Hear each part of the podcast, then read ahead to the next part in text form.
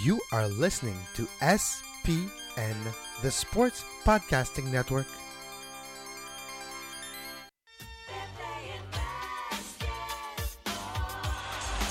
Hey, wow. You know what? The imagination now. Everybody has changed.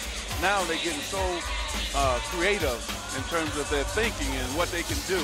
Man, this is the best I've seen. Yeah, when you jump that damn high, you got a lot of time. Opens up the floor. Ariza drop down. Kobe! Oh! Up high! Down hard! Kobe Bryant! Good day, good night, and welcome to Hardware Radio. Ben, we all know we follow each other on Twitter, and I have to say, on draft night, you made my night. You kept me entertained for hours. Well, I cannot take any of the credit. That draft was a draft for the ages. It was the crazier it gets, usually the more fun it is. And around draft pick number 10, the entire draft went sideways. So it was a lot of fun. Yeah, that's when the trade was made, right? That's when it was when Milwaukee drafted Thon Maker. Okay, yes, Thon Maker earlier than expected. Yes, which threw everybody on their backs. 7'1", Thon Maker, if I'm not mistaken. Yes, 7'1", Jeez. Or 19 years old, or 23. Nobody's really sure. Depends who you ask. Yes, but Canadian it was in a way. Not. Yeah. Pardon me. Canadian, quote unquote. He played for Orangeville Prep, which was the big prep school in Canada for, I think, the last year. Prep school where Andrew Wiggins went, where his draft mate Jamal Murray went. Uh-huh. They played together, by the way. But he's from Sudan originally. All right, let's... Without further ado, let's talk about the number one draft pick. First of all, today on the show, yes, we're going to talk about the draft. We'll be mainly focused on the draft and the trade. And to start off, Ben Simmons, without no surprise at all, has been chosen by the 76ers. What's your thought on the first draft pick? Nobody was surprised that Ben Simmons... became the first draft pick overall. He was largely favorite. The Colangelo family had been pretty clear that they wanted to draft him. It was just a technicality when he walked on the stage, shook Adam Silver's hand, and put his Philadelphia hat on. What do you think is going to happen with Simmons? Because he played for a less than average college. He was able to dominate facing lesser opposition. He was silenced against big club in college. What is he going to bring to the 76ers? Is this game translatable to the NBA? Or does Brandon Ingram, who was chosen second with the Lakers, have a better pro career ahead of him?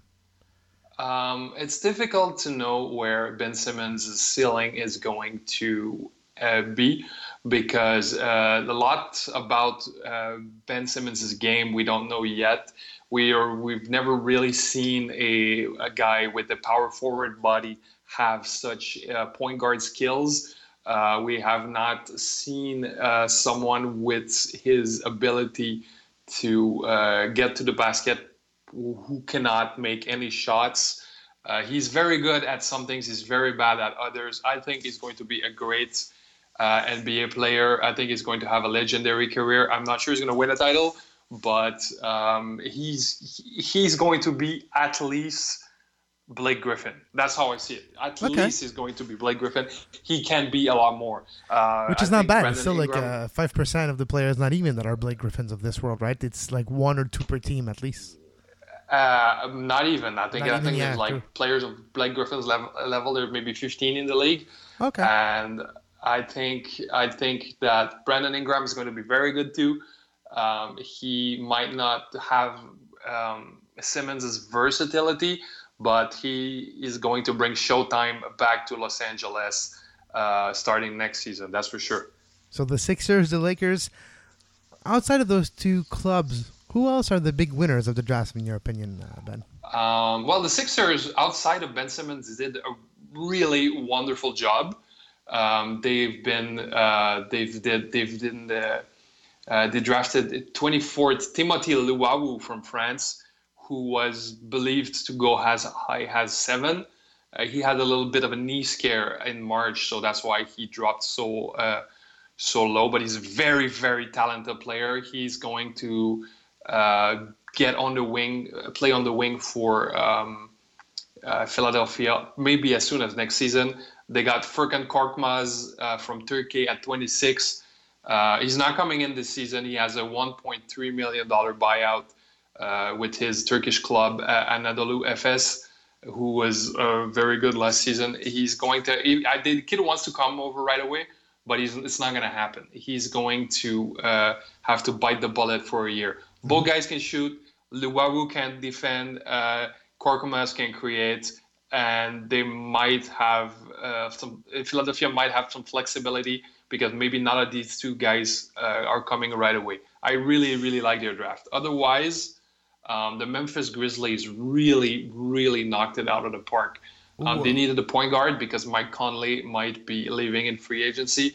And they got the second best point guard in the draft in Wade Baldwin from Vanderbilt. Tall, long. He's, picture this. Wade Baldwin is 6'2 and a half and has a 6'11 wingspan. That is some of the longest arms I've ever seen. That's kind of crazy. That's almost physically impossible. I think Reggie Jackson from Detroit is 6'4 and has a 7-foot wingspan. But from half court, you can almost just dunk. Pretty much. But Michael Jordan in Space Jam. Baldwin is one of these kids who doesn't have a good feel for what they're good at and what they're not good at.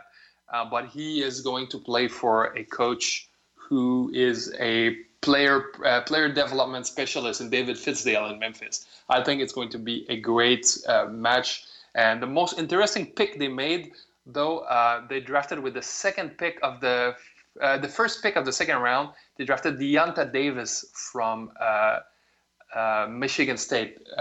Davis was the biggest slipper in the draft. He was supposed to go as high as 10 to Milwaukee, but he ended up being 31st in Memphis because apparently he refused to do competitive workouts. He refused to play against other prospects in the workouts, so that play against him. Well, there's always the possibilities that those highly touted prospects don't want to hurt himself or don't want to look bad in a way that they can hurt their chances as well, right? That's why they don't do the combine or don't practice in those type of games. Well, Davis did the combine and helped himself and then just shut down every team in the workout process. So that played against him. It was a bit cruel, but there was something really special about seeing Davis getting his interview after being drafted with the tears in his eyes and saying it and biting his lips and being he said, it doesn't matter. It's how you play that matters. It doesn't matter the rank. It's how you play. He kept repeating that over and over. And I think he's going to be a great player with the Memphis Grizzlies. They have a wealth of knowledge inside with Mark Gasol and Zach Randolph. I think they're going to mold him into a beast. Yeah. If otherwise, I think the third biggest winner of the night were the Denver Nuggets, who had 3 first-round picks and Canadian. Really knocked them up. Pardon me? A Canadian in the top 10 for the Nuggets. Oh yeah, Jamal Murray, the Canadian fireballer. The guy who reminds me what I've thought of James Harden 7 years ago. I think he's going to be a great addition next to Emmanuel Mudiay. He's going to relieve some pressure from Mudiay, and he's going to make a lot of threes. He's going to make a lot of floaters, and he's going to make the Nuggets better than they already are. I think they might, if not this year, if not next year, the year afterwards, they might make the playoffs with all these good budding young players in their lineups. They drafted 15th. They went 15 with. They drafted Juan Hernan Gomez from Estudiantes in Spain, who is a very offensively versatile big man. They got my boy Malik Beasley at 19. these guys are set. These guys are going to be very good and very fun to watch next season. One question for you quickly. I don't want to put you on the spot, Ben, but is Jamal Murray going to represent Canada in the qualifier to trying to get to Rio? Yes, sir. Yes, okay. So that's what I said, because I thought I saw that this week, but I wasn't sure if I saw that it was going or wasn't going. Because some players are declining. Sure, yes. Some players are declining right now. But for Canada, it's going to be a good test. They have one qualifier left. They win the series. They go to Rio. It's happening in 2 weeks, if I'm not mistaken.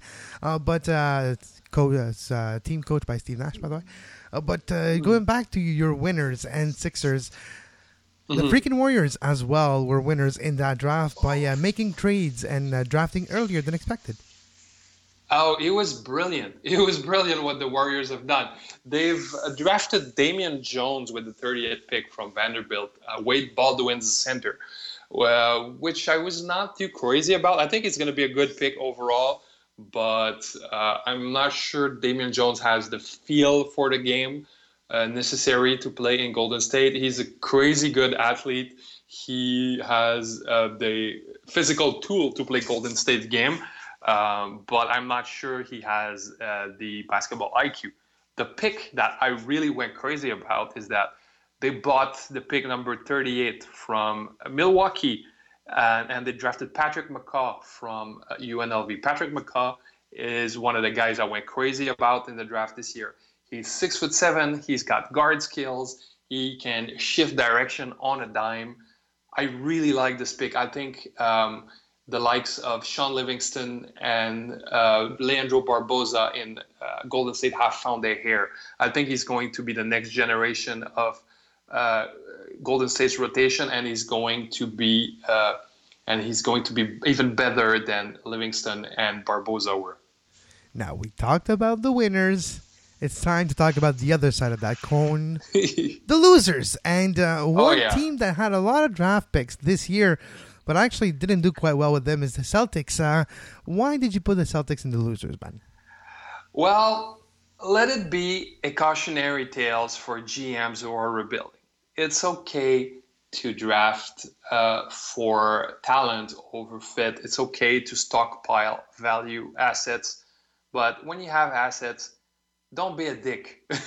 Trade them when you need to trade them. And eventually, value needs to turn to fit. If you want to win, you need to trade good assets. They dangled the third overall pick for an hour before the draft, trying to make a bidding war between Philadelphia and Chicago. They wanted Jimmy Butler. They wanted to mount a package for Chicago's shooting guard Jimmy Butler, and Chicago just didn't bite.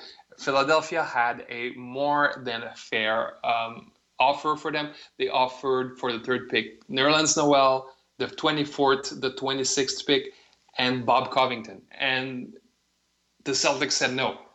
It's crazy to me. If you offer me Nerlens Noel for the third pick in that draft alone, I'm doing it. Like, the Celtics have a rim protector right there. But they didn't do it, and they drafted Jaylen Brown, who is really good, but is going to take a lot of love. He doesn't have a shot right now, and he's going to get swarmed by NBA defenses. They drafted a Frenchman at 16, which was a surprise, Gershon Yabusele. I really like him.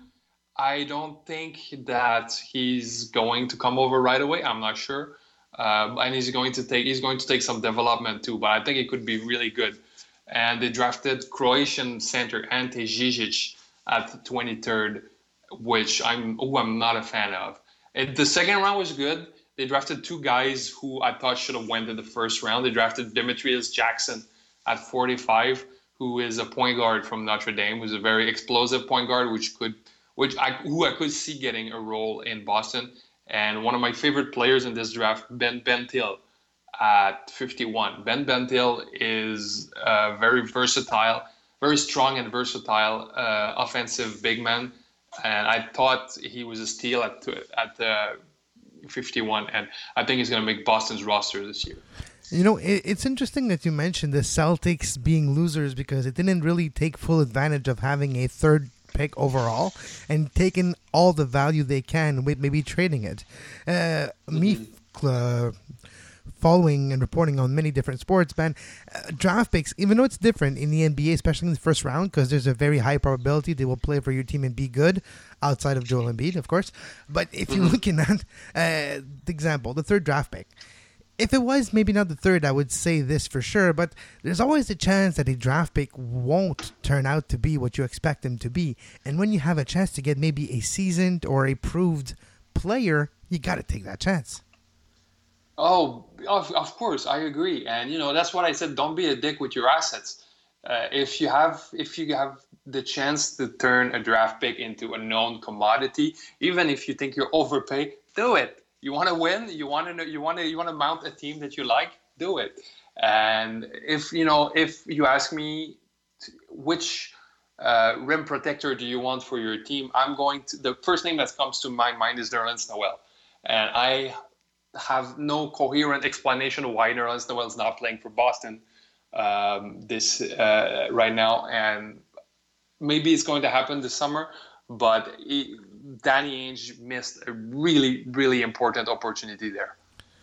Other team you consider losers, the Bucks, which we kind of expected, but yeah, again, the Bucks, not just on the court but off the court, they're losers as well. Well, Coach Johnson last week really liked both Thon Maker and Malcolm Brogdon, which both ended up on the Bucks. I like both players too. I don't like Thon Maker as a 10th pick overall, as a first-round draft pick.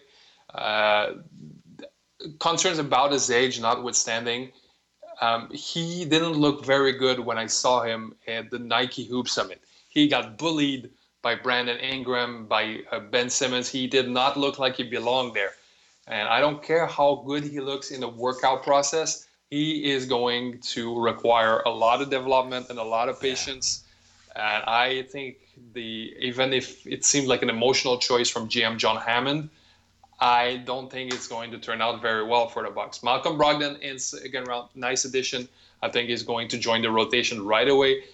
We know what he can provide. He's a 3-and-D guy. He's going to shoot the three. He's going to defend. He's going to defend the other team's best scorer every night.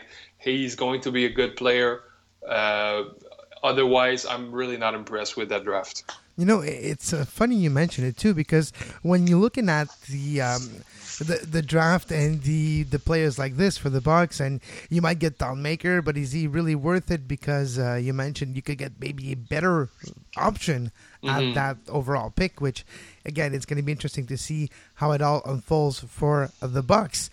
The Kings as well. You consider them a loser in this draft this year. Well, I was expecting the Kings to make something funny. I was expecting the Kings to make something that doesn't make sense. And they met my expectations. They outplayed my expectations. It was completely ridiculous. They had the 8th overall pick, who they traded to the Suns. Honestly, to their credit, the 8th overall pick turned out to be Marquise Chris from Washington, who is a very high-risk, high-reward player. So maybe they thought they couldn't handle him. But they traded him for the 13th and 28th pick, and Bogdan Bogdanovic, who's playing for Fenerbahce in Turkey, who doesn't want to come over. I don't think he's going to want to come over knowing that he plays for the Kings now. They drafted with the 13th pick. Nothing to encourage him. No, exactly. They drafted with the 13th pick a center named Georgios Papagiannis, who was supposed to come in the second round too. I think he might be a fine player, but you already have two amazing centers on the Bucks. What are you going to do with them? Also, they traded Marco Bellinelli to the Charlotte Hornets for the 22nd pick, and they turned out to draft Malachi Richardson from Syracuse, who they had not talked to. Richardson did not give them an interview. He was as surprised as anybody to get drafted by the Kings, and they drafted, I think, my least favorite player in the draft with the 28th pick, Scal Labissière from Kentucky. It was a mess. It's not going to be pretty in Sacramento next season, but it was funny. I see a pattern in your losers team. It seems like it's teams that didn't adjust their pick with what was left on the board, which is there's two tactics when you go to draft. Well, there's more than two, but the two favorite one, or the one that we talk about more often, is you take your pick, you have your pick, you know what you want to do, and no matter what other teams pick, no matter what player they decide, you go with the one you decided to, or you adjust accordingly if there's a player that's supposed to go top five and you're like seventh and he's still there when your turn is there, you have to adjust. So in your losers, seems that you put teams that didn't adjust and just stick to their guns throughout the draft. Well, in the case of Boston, it's really true. In case of Milwaukee too, the Kings had a very weird problem.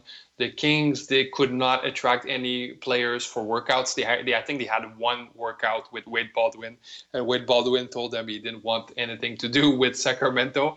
And otherwise, they were in the dark. They didn't know who to draft, and they took the players that were there and hoped for the best. But I really, really think it's a mess, and like, they need to make trades, or the rotation's not going to make sense next year. The outliers team that could potentially maybe see high reward with the draft they did, but for now are not too sure. The Nets and the Rockets, man. The Nets was interesting because they only had the 55th pick overall, 5 pick before the last, but they parlayed their way into the first round by trading Thaddeus Young to Indiana for a first round pick. Which is a curious trade because they owe a pick swap to Boston for next year. So they made their team a lot worse. And Boston might reap the rewards from that trade more than any other team. But they drafted Caris LeVert from Michigan, which was a really big surprise. Caris LeVert, if he was healthy, would be a top 5 pick in this draft. But LeVert has played 30 games over the last 2 years. He has feet issues. He has legs issues. These are major red flags. Nobody expected to see him in the first round. But if it works out, GM Sean Marks is going to be called a genius. It's not going to work out next year, though, and Brooklyn's going to suck. They parlayed the 55th pick and some money to Utah for Isaiah Whitehead, for the 32nd pick for Isaiah Whitehead from Seton Hall, who is a mercurial scorer with an attitude problem. There's a lot of those. Yeah, exactly. He's from Brooklyn too, so he's going to love playing in front of his home crowd. I think it's going to be a little bit of a mess, but LeVert and Whitehead makes from a promising start from a team that had absolutely no hope.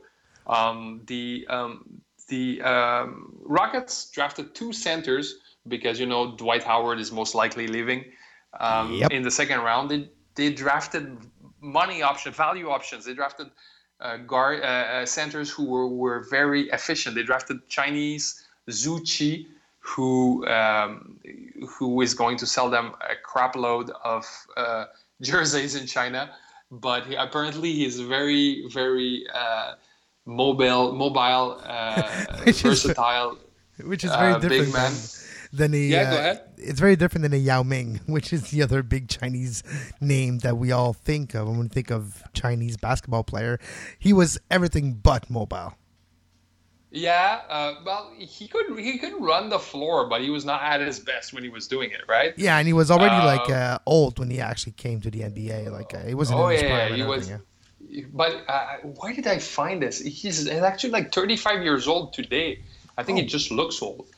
Okay. I was very surprised when I learned. He's older than he is. What I mean is his body, the wear and tear, the joints, especially and the muscles, probably feel like the joint and muscles of a 55 years old compared to a normal size human being because of the wear and tear and the muscle mass wears on your body. Oh, absolutely. And he might very well be 50 years old. Have you ever seen him walk lately? I've actually seen him last week on a press conference in China. and he could barely walk normally. He had to lean. And it was these big guys, their problems in their joints and their feet too. I think like Yao Ming had back problems too. Well, you're not supposed to be 7 foot tall. So go ahead. You know. You're not supposed to be 7 foot tall anyway, so that's what happens. Yeah, 7'6". Wow. But I think he might be 50-year-old too. We don't know. We don't know how really old he is. Like he could be a freaking grandfather. Like ages gets trafficked in China, in Africa, in all the NBA. What was it called? NBA Without Borders camps. Like we don't know. Really, like there's rumors that Serge Ibaka is 33 years old. There's rumors that Bismack Biyombo is 35. We don't know. No, but the other guy that Houston picked is one of my favorite guys in the draft. This guy is named Chinanu Onuwaku from Louisville. A very good guard, a very good center for Mike D'Antoni's system. He's a guy who can run. He's a guy who doesn't need the ball. He's a guy who creates with screens. He's a very smart defender. I have a feeling we're going to see an Onuwaku in the lineup this year. All right. Now, during the draft as well, especially with the week preceding the draft, there's always a lot of trade. And this year, the trades included the big name. Let's start with the one that touches close to heart for you. Derrick Rose to New York. Yep. Derrick Rose was acquired by the Knicks along with Justin Holiday and a second pick in 2017 for Robin Lopez, Jerian Grant, and Jose Calderon. I danced, I think, all afternoon long when I heard about that trade. I shouldn't have because it's a very Knicksy move to make to go for a superstar that's past his prime, but man, we have a point guard. We have a point guard that can play. It's exciting. I can't wait to see Derrick Rose play with Carmelo Anthony. I think we gave up a lot for him, and that Robin Lopez's absence is going to be felt next year. He's the best players we gave for it, but we did not mortgage our future. We did not send picks to Chicago for Derrick Rose. And worst case scenario, Derrick Rose gets injured on day two. We bought him out. We get a great pick next year. Exactly. It's a win-win situation. Well, exactly, because there is a possibility that Derrick Rose will be injured because he is one of the most injury-prone players in the NBA. The other big trade that caught everybody's attention during the draft, and it was Dangold almost went to Toronto and finished in Orlando. Serge Ibaka, big name from Oklahoma City, leaving and now in Orlando. Yeah, so the Magic caused general surprise by acquiring Serge Ibaka from the Oklahoma City Thunder for a king's ransom, really. They gave Victor Oladipo, who was the second pick overall in 2013, Ersan Ilyasova, who's turning free agent this Friday, and 11th pick overall this year, Domantas Sabonis. Ibaka's a great player. They got a better value at a lower price with these three players. I think these three players together make for $10 million, and Ibaka is paid $15 million next year. So it's going to... And Ibaka was kept around for his defense, but with a tandem of Steven Adams and Domantas Sabonis, who can switch on screen and who can stay in front of Steph Curry for more than 3 seconds, they're going to be able to replicate what Serge Ibaka was going to give them. For Orlando, I'm not sure what it gives them to have Serge Ibaka in their lineup, but it's a difficult destination for free agents in basketball. Well, they have nothing else, right? It's a team that's it's been in transition for a long time now that hasn't seemed to figure out a way to have since the post Dwight Howard time. Exactly, and I think GM Rob Hennigan is feeling the heat a little bit. He's trying to get some veterans. He's trying to build around the young core that is built. I think moving Oladipo was the right idea because they're going to give their 2 and 3 spots to Mario Hezonja and Evan Fournier, the European players, who I think are the future for Orlando. And Baca, Vucevic, Aaron Gordon, I don't know how it's going to work. I hope they find out before I do. Here's what I see in the Serge Ibaka trade. Mm-hmm. Is it Oklahoma City raising the white flag in the Kevin Durant resigning with them situation? If you trade one of your best assets like Serge Ibaka, how are you going to try to convince Kevin Durant to stay now? Apparently, Durant said it was a good trade, which is reassuring because it means that Kevin Durant... You need the long term, but yeah. Yeah, exactly, and knows what his team is good at and what his team is bad at. So they shored up some pretty important need with this trade, and I think they're trying to make a seducing lineup. Or I think it's the opposite. I think they're going after Durant harder than ever. Oh, would it make sense? Because it's either one or the other. Either like, all right, we're not going to get him, so we'll either clear some more space and rebuild, or we'll clear space on the salary cap and give him more money and get maybe another player with him at the same time. I think this is the latter option. I think they're going to. I think they have too many people, too many cooks in the kitchen in the front court. They've took out a big piece, but the sum of the small piece they've gotten amounts to more than what Serge Ibaka gave them. Domantas Sabonis was one of the names that people were talking about a lot in that first round of the draft. What can you tell us about him and how important is he in that trade? Because he's the key piece, of course, in that trade. Yeah, absolutely. Him and Oladipo really are going to give a lot of good minutes to the Thunder. The Thunder. He is the son of Arvydas Sabonis, one of our ex-prospect of the week. Also, he's a very good defensive player, very strong. He can shore up the post and keep his feet in front of very quick and agile guards. He's a good passer too. He's a playmaker on both on offense and on defense. I'm not sure he has quite the length to be a starter at the next level, but I think he will be one of these guys that comes off the bench and makes the fan base feel secure because he's not going to bungle up in advance. There was a couple of other trades as well during draft week. We'll just quickly talk about them before we move on to the free agents because that's getting really interesting now. Indiana acquires Jeff Teague and Thad Young in 2 different trades, Ben. Yep. Indiana basically... Well, Thad Young, we've talked about it already. They traded him for their first overall pick, which I think was a good decision for Indiana if they didn't like anybody in there. Jeff Teague was a 3-way trade. Jeff Teague went to Indiana. George Hill went to Utah. And Atlanta got the first round pick of the Jazz, or the 12th overall, which they used to draft Taurean Prince. Which I had, I think, for the Hawks in all of my mocks this spring. Indiana, it's a win-win-win trade, basically. Indiana gets another offense creator aside from Paul George in order to run some more pick and rolls. Utah gets a veteran point guard that you can be actually proud of. He did play Shelvin Mack, I think, for 28 games last year, so it was not very... good from them. Atlanta could have had more for Jeff Teague, but they got what they got, and they're going to give the keys to Dennis Schroeder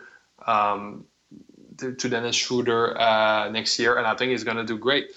They've got 2 wings in this draft in Taurean Prince and DeAndre Bembry. They're in the rebuilding mode. I wouldn't be surprised if Al Horford leaves in free agency, and maybe I wouldn't be surprised to see them trade Paul Millsap next year. You mentioned free agency. Let's talk about free agency. And the biggest name that we touched on a little bit, Kevin Durant. There's a possibility he will be a free agent. He can always sign anytime, maybe with Oklahoma. But in your opinion, is there any chance Kevin Durant goes to play for a new team next year? Of course, he's going to listen to what every team has to say. He has meetings with six teams: OKC, Golden State, San Antonio, Boston, the Clippers, and Miami. So any one of these teams is in play, really. And if he gets a really convincing sales pitch, well, he's gone. Golden State is pretty interesting because they have this Harrison Barnes issue. Do they give the max to Harrison Barnes, or do they let him go in order to seek an improvement at small forward? Because Harrison Barnes stunk in the playoffs last year. He stunk. It was one of the reasons why they didn't beat the Cavs. And I wouldn't want to give max money to this guy. So Kevin Durant to Golden State, that's a scary but very real possibility. Hey, they'll make sure the next season in the final of the NBA, they're not going to get the same thing done out physical. Of course. Exactly. That's what they have in mind right now. Yeah. And Hassan Whiteside, Joakim Noah, Mike Conley, Nicholas Batum, amongst a lot more. Which one would you sign if you were general manager of a team right now? Which team would you be general manager of, and who would you sign? Well, let's say I'm general manager of the Golden State Warriors, because there's a very interesting array of challenges to undertake.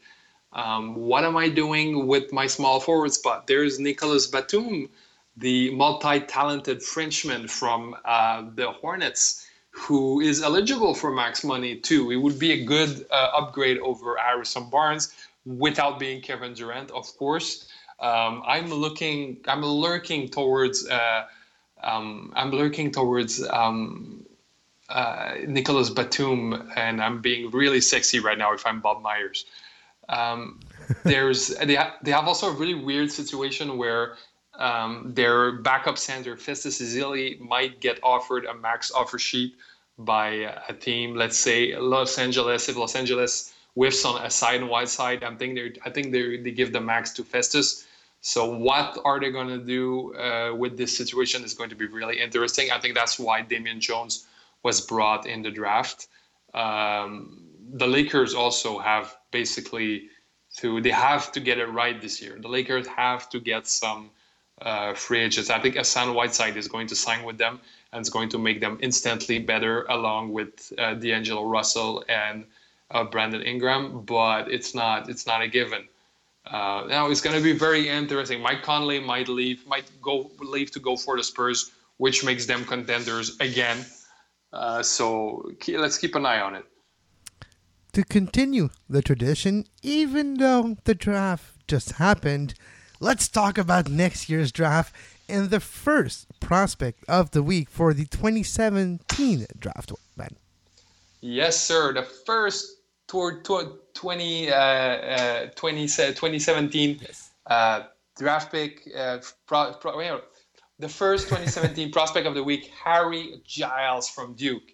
He has been tearing it up all over the internet for 3 years or so. He's something we haven't seen before. He's a big guy who really handles the ball like a guard, who can do dribbling moves, who doesn't look stupid when he does dribbling moves. He is basically a 6'10 version of John Wall. I've never seen this before. He has an unlimited ceiling, but because there's a but, that's the most interesting thing. He had 3 knee ligaments tear, I think, in 2 years in high school. The Greg Oden potential is really strong with him. Like, he could never see the floor in college, and he could never see the floor in NBA. He's a very nice concept. He's a very interesting concept right now. His mixtapes are still burning through the internet right now. But will it translate into reality, and who is going to be willing to take that risk? Well, Mike Krzyzewski at Duke was this year, so it's going to be interesting to watch. But did he play for Duke, or he just was on the bench so far? He's going to play for Duke next year. Okay, he's going to play because he hasn't started yet. Okay. Yep, but he is a polarizing fun, exciting prospect. He could be very well the future of the NBA. We could be nothing at all. Well, that's always the case when we talk about prospect and draft, right? That's always looks good until, well, they don't. It's a good year this year, so it's going to be interesting to follow. Absolutely, Ben. All right, you're done analyzing, watching the draft, and taking so much information. You can rest your eyes for a little bit after reading and watching all those videos. I know you must be tired.